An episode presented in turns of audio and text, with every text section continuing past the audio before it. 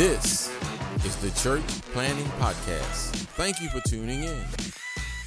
Every week we sit down with leaders who are shaping church planting efforts.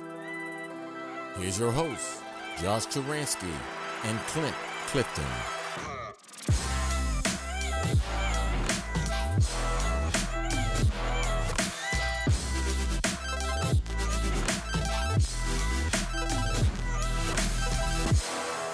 Hey, welcome to the Church Planting Podcast. My name is Josh Taransky, and I'm joined by Clint Clifton. Clint, it's good to be back with you for another episode. Thank you, Josh. I appreciate how consistent you are. You like every time you say the exact same thing.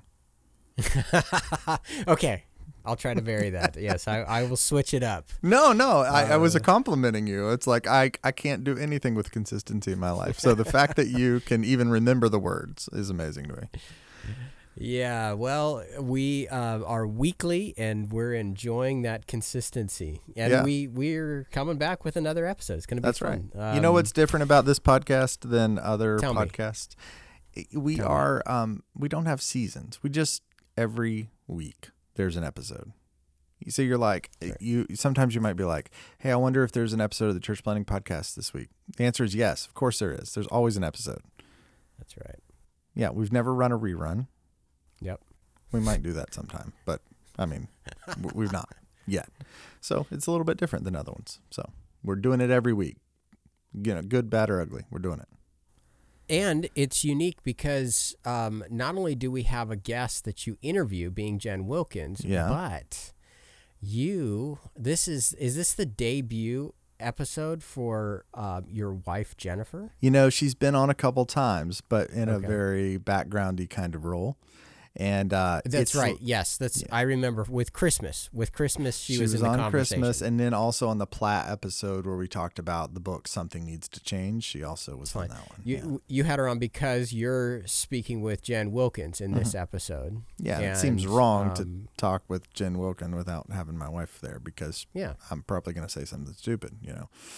No, it's it's awesome. So um, as pastors are tuning in, church planters are tuning in, listening to this conversation. Well, first of all, church planters may think like, wh- what is a woman leader going to have to say for me as I'm going through the church planting process? So, real quick, make this relevant for the church planter before they uh, tune out. Yeah, here's the relevance. 55% of the people in your church are female. I mean, That's right. You know, I mean, uh, honestly, all of us are more, we have more females in our church than males uh, generally.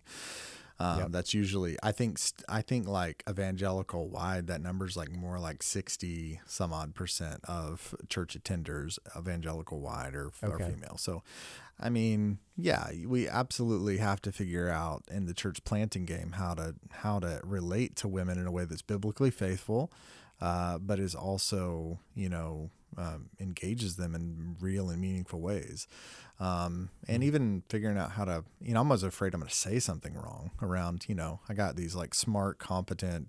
Godly, awesome women in my church, and I want to utilize them for the work of the ministry, just like I do the smart, godly guys. I just don't know quite how to do that, or everybody kind of has a different place in terms. So we get to talk to Jen about that a little bit, and I just thought like uh, have my wife in a room for that's probably a great, great idea. Yeah, no, it's awesome. It's great to have her, and I'm glad you were able to get Jen. I mean, Jen Jen Wilkins is a household name. People that are familiar with the Gospel Coalition and listening to other ministry podcasts um, will uh, are going to hear a familiar voice. In this particular interview, is there anything that you really want the church planter to key in on? Uh, yeah, my wife's uh, reading voice is beautiful, first of all, and as is everything about her. Um, uh, I don't want you keying too much on that, but that's that's true. I mean, she's she's on there, and I just like to have her involved in anything I'm doing whenever I can talk her into it. And she's usually Yeah, Um, she's usually busy doing important things, and so I try to talk her into being on my podcast every now and then. But um, so that, but Jen, I mean, it's very obvious when you listen to this conversation that Jen Wilkin is, you know, like a step above the average individual you talk to in terms of the amount of time she spent in the Word, and just kind of her her wit and her you know how bright she is. She's she's thought about the church and about uh, a woman's role in the church and about the word in so many different ways that it's just like I mean she comes across like with crystal clarity, and it's, it's always interesting and fun to talk to somebody like that. So Yeah. Yeah. Well, we're really grateful that she gave the interview and made some time for this. Um, we do really value the role of women in the church planting process, and um, one of the things I love to tell our um, our, our women's group in our uh, church meets uh, so the older women meet in my home with my wife, and sometimes I'll pop my head in and just remind them that great movements in church history have began with women praying together and seeking the Lord. And so it is, man, if you don't have women on board in your church planting process, then you're going to be dysfunctional and deeply flawed. So cool. Let's jump right into this episode with uh, with Jen. after a word from our sponsor. That's right. Most pastors and church leaders I know have an aspiration to write. They've got an idea for a book rolling around the back of their mind somewhere, something that's kind of been percolating for a long time and they don't quite know what to do with. Well, if that's you and you have an aspiration to write, I want you to know my friend Brad Bird. Brad runs an organization called Wadestone, and they're dedicated to this process of helping aspiring authors get ready to publish. So contact my friend Brad Bird over at Wadestone, and if you're a church planting podcast listener, he's doing this really generous thing, and he's offering 25% off of the first coaching session just for mentioning that you listen to the church planting podcast. So reach out to Brad at his website, wadestoneinc.com, and tell him you listen to the podcast and ask him to help you get ready to write. Thank you, Jen, for sitting down and talking with us today. Um, we know you're busy, but um, yeah, thank you for giving us time. Oh, I'm happy to have the chance. Thanks for having me on. Hey Jen, would you tell us about um, the time that you were involved in a church plant? You, you were telling me ahead of time that you've been involved in a church plant before. Yeah, my eye has almost stopped twitching from that time. no, it was it was actually a really the Bible that I carry was given to me by that that church plant. Uh, so it would have been I think 2007. We helped plant a small church outside of Houston. Uh, for about six months, we were part of this plant before we moved up to Dallas, and we met in a movie theater. Okay. And Jeff and I, my husband Jeff and I, were responsible for running the children's ministry out of theater number two, while Oh, everybody wow. was in worship in theater number one. And uh, it was really hard. Yeah. It was really hard. Church planting is hard and also really rewarding. And I taught a Bible study for the women in somebody's home during the week, and it was just you know all hands on deck. Yeah, yeah. You you jokingly say you were twitching like when you left. Did- we we joked that we were there for the hardest six months of any church plant, and then we just left. Yeah. And they're doing great. The church is thriving still, and so it's been fun to watch that. Oh, good. Continue. Well, your uh, ministry has been really helpful to lots of the women who are part of our church planting work, and so we wanted to just uh, ask you some questions about your perspective Sure. on church planting and, Yeah. and, and the word. Yeah.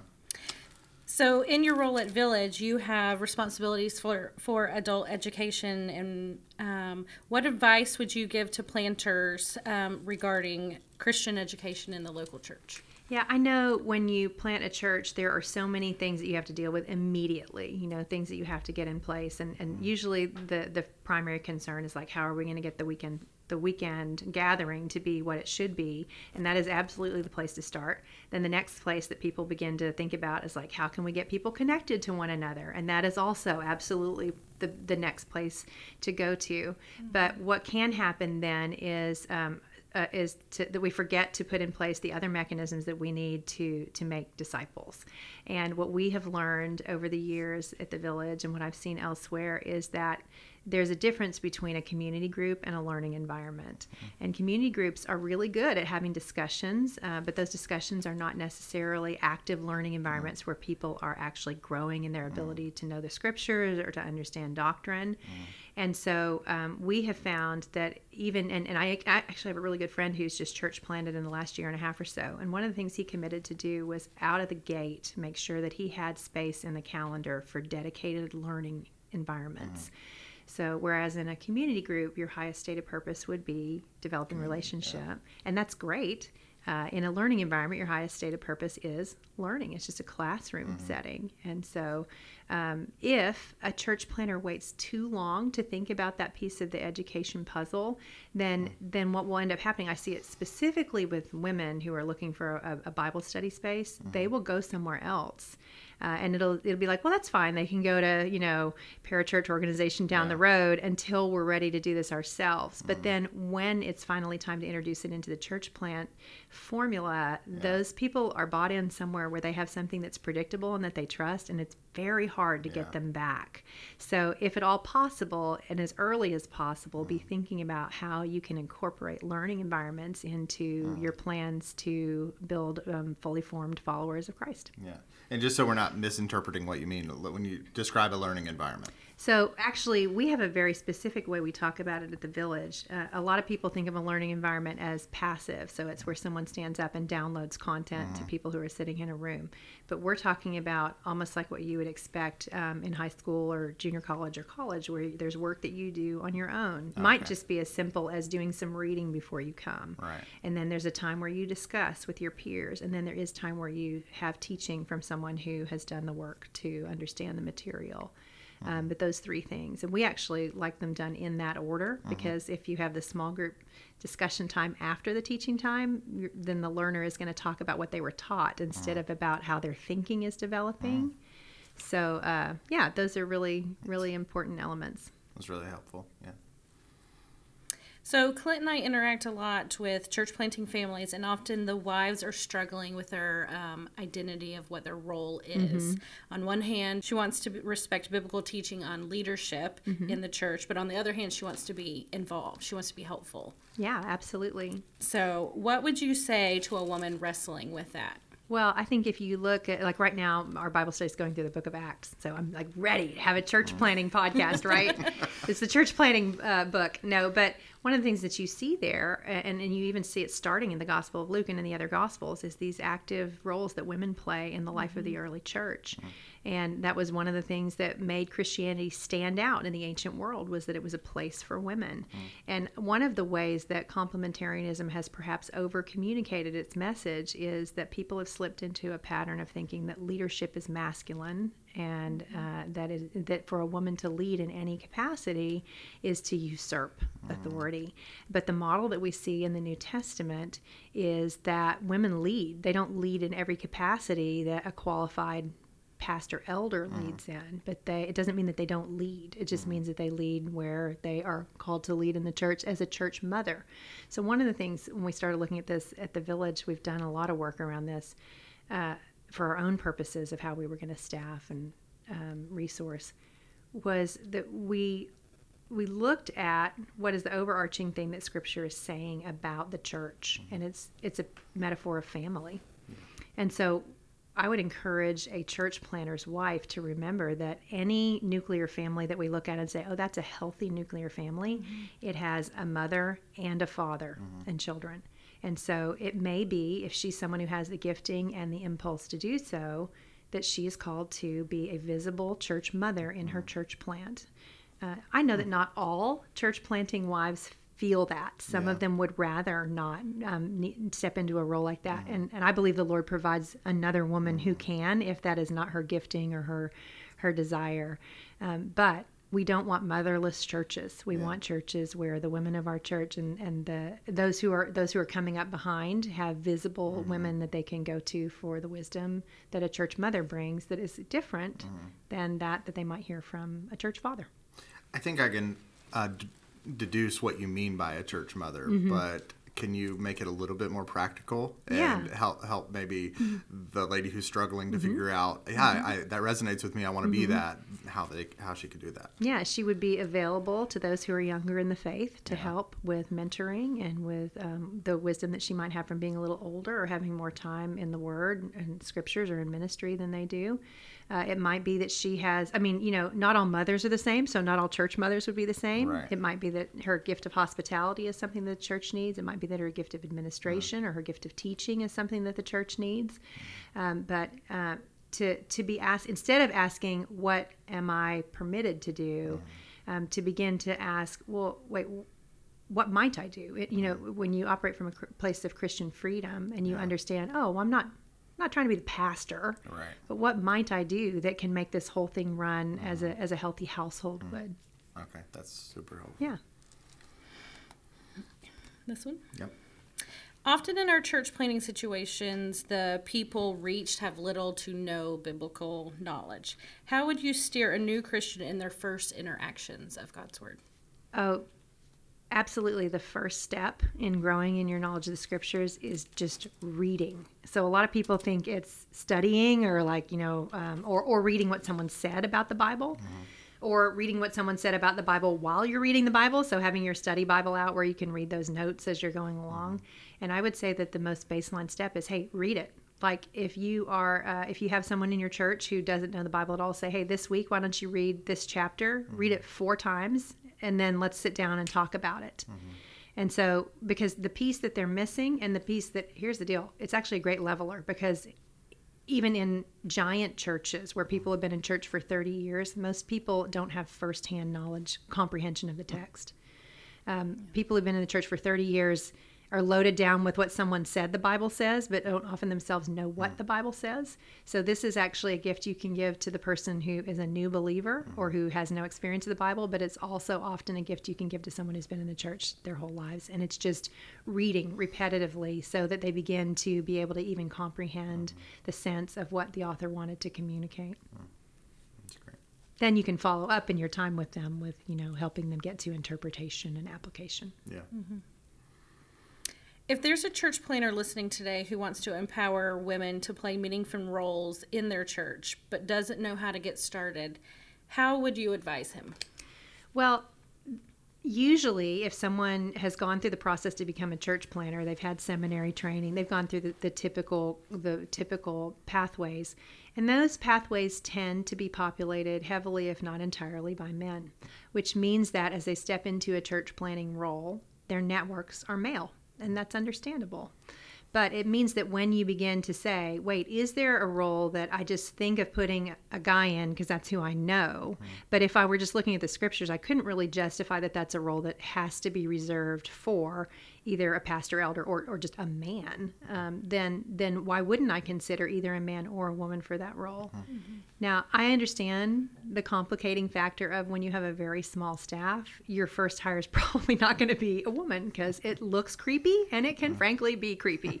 But but as time passes and you have, you know, a developing sense of what roles you're going to need, I know that the typical first hire for a mm. woman is to put her in that children's ministry role. Mm. Mm. But what if you either had a broader role description for her or you were actively thinking about how soon can I get a woman into a role that might be helpful to our growing staff because of her unique perspective, but also because she's qualified to do it, whether she's a male or a female. And so in particular in areas that involve counseling really really important uh, mm-hmm. in, a, in a church plant that's very small that they have a woman who is able to mm-hmm. receive the stories of women and who has the credibility mm-hmm. to take those stories to the men in the organization. Yeah. there's more to it than that but Yeah. that's one of the benefits One of the things that comes to mind when you say that is I, I we had um, when we planted we had this uh, gal on our team and she was a single gal and she uh, just joined up right away. And we started sort of referring her to her as the single female disciple maker like it was a, it was the role she Yeah. had. Was she was just a volunteer and loved Jesus and wanted to serve and build the church but she became really critical in the life of the church because there was this 50% of the population or Yes, more absolutely. that I couldn't sit down with and have a cup of coffee and kind of walk through with, you know, without it being creepy, like you said. So, um, she, uh, man, she just played this critical role, and I'm always encouraging church planters now to go and seek someone out like that. Can you think of anything other than that that you have seen, uh, you know, in, in a way of making things practical in existing churches or church plants where women have played this like uh, super meaningful role in this in the staff?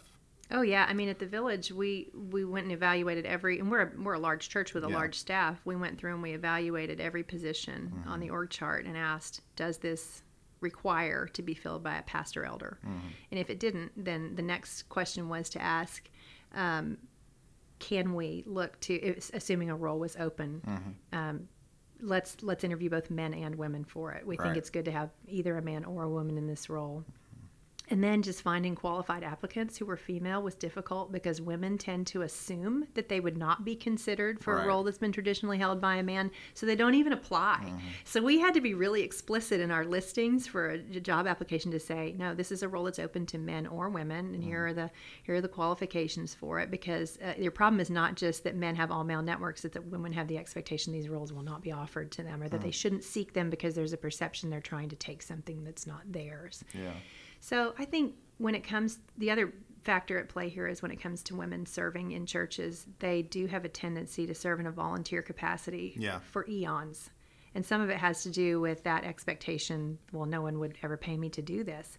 But um, if we were to change that expectation, and as a church planter, for him to be saying, okay, I know I need to hire these next several roles, and they're going to be men. But then, how quickly can I look for a way to bring a woman on and make sure that I've communicated clearly that we we want to dignify your work by, by paying you. We think it's that important. The funny thing to me with so many church planters is how their second hire is always a full time worship pastor, um, which is fine. I mean, you need you need someone who can lead worship, but it's like how long does that delay how much time it will take you to be able to offer a position of any kind to a woman who's going to be able to represent and serve over half of the people who are coming to your church in a way that you might not be able to Yeah. What is missing in the local church if a woman's voice isn't represented or heard in or through her church leadership?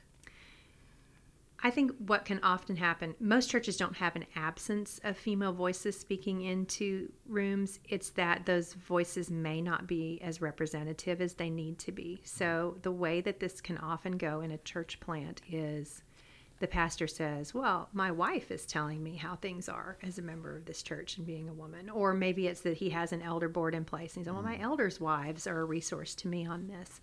And those women absolutely should be giving input. They do have a role to play in women being women's needs or um, concerns being represented or women's perspective. Mm. However, they don't often have a normative experience of being a woman in that church.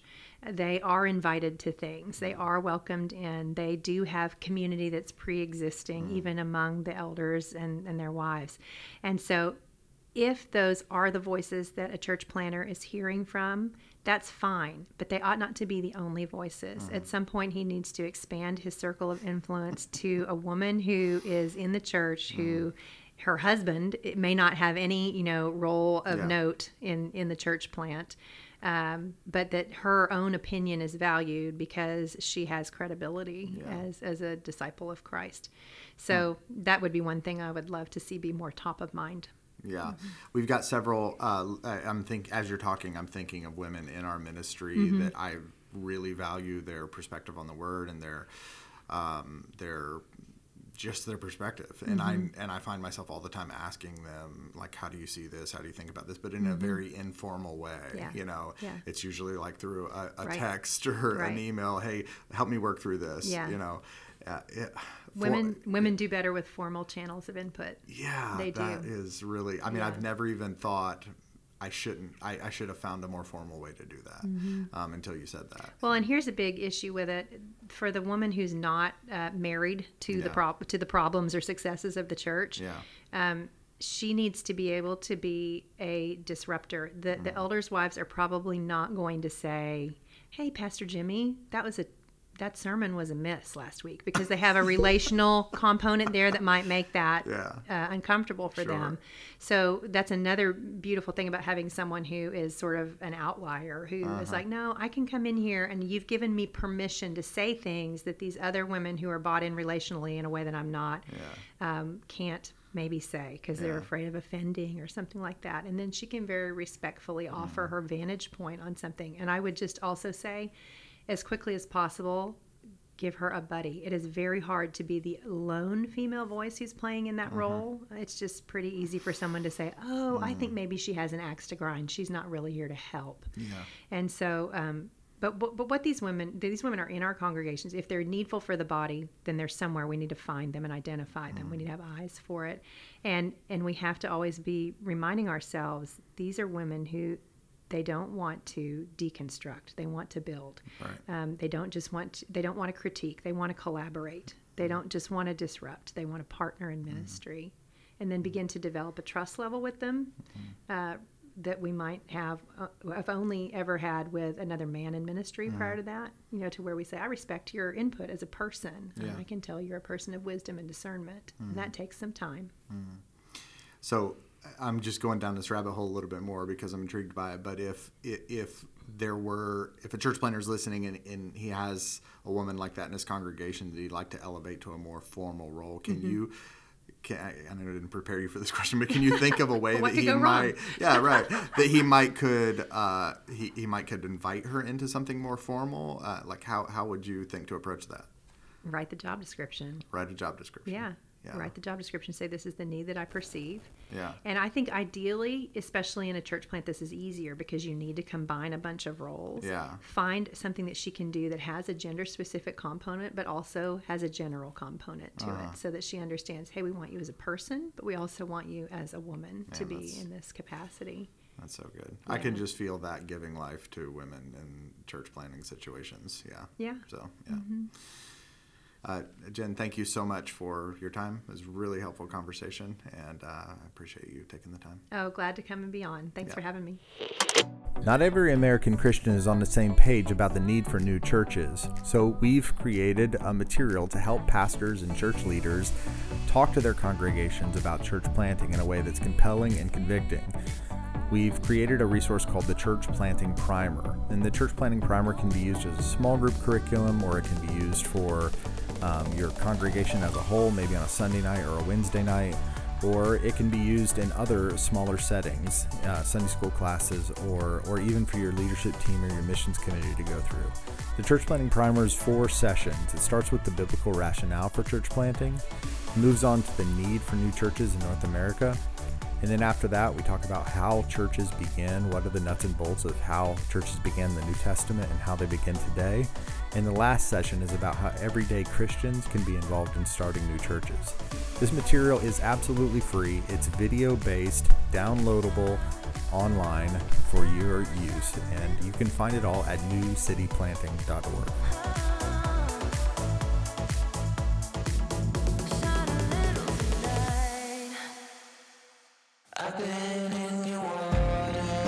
Thank you for listening to the Church Planting Podcast. Don't forget to subscribe and leave a review on your favorite podcast app. Today's episode of the Church Planting Podcast is sponsored by New City Network, the church planting ministry of McLean Bible. A special thanks to today's guest, Jen Wilkin. Josh Taransky produced today's show. Zuki Bastian was our showrunner, and her husband Nick was our editor. Thanks to Hudson Taransky, who provided administrative and web support for the program. And last but not least, thanks to you for listening through to the very end of the Church Planting Podcast. If you'd like more information about the show, feel free to visit our website, www.churchplantingpodcast.org. There, you can find all of our past episodes as well as notes and links from today's show. We're also on Facebook, Instagram, and Twitter. Be sure to tune in next week for another episode of the Church Planting Podcast.